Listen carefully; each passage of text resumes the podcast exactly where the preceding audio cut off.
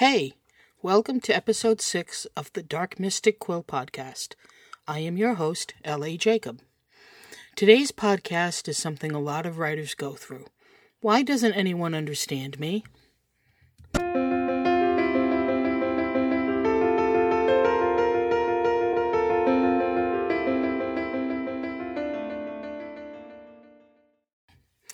If you're like me, you live your life surrounded by people. And also, if you're like me, most of those people don't understand why you have to write. I have three people who are important in my life people who I would do anything to help, people who I strive to understand and assist in any way possible. But they, it seems, do not understand me. My best friend lives in the past. I can talk about her because she doesn't listen to podcasts. I'm surprised she knows what a podcast is. She's also an excellent salesperson, so I've tried to bring her with me to different events in the hopes that she can sell my wares better than I can. Well, in the first place, she hasn't read my book, and in fact is not interested at all in it. Nor does she ask me how my other books are going. She often puts me down saying nobody's going to buy a book about a gay guy. So she doesn't come with me to many of my sa- sales events. The second person is my father. He also doesn't listen to podcasts. He doesn't ask me how the book is going, not even how I'm selling. He just kind of says, Oh, when I mentioned I'm doing some events and we move on to a different topic. Note, these are not the types of friends writers need. This is not the type of people that a writer needs to look for support.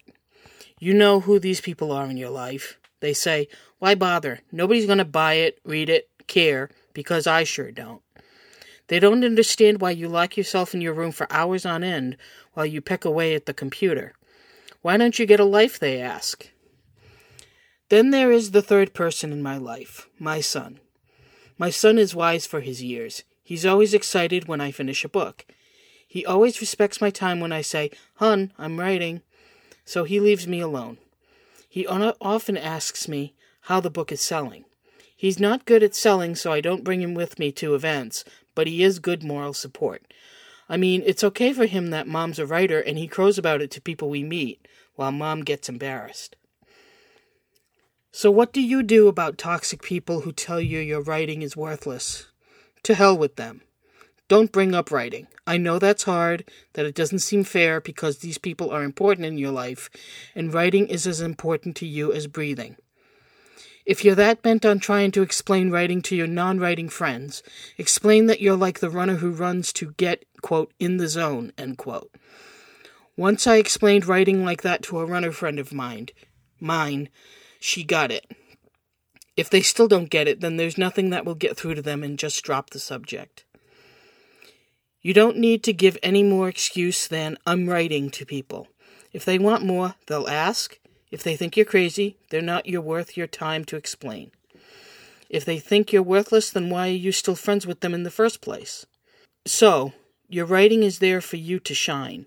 Don't worry about the critics. They don't understand you and probably never will. But writing is always there. Don't give up on your dream. There's someone out there who wants to read your story, article, of poem. Because you want to write it, someone else will want to read it. I'd like to thank you for listening to this podcast, and if you're interested in contacting me to tell me how great I am or how much I suck, please email me at hello at darkmysticquill.com. My Facebook page is at Dark Mystic Quill, and my Twitter account that I don't keep up with is at Dark Mystic Quill. Thanks again, and I'll see you in a couple of weeks.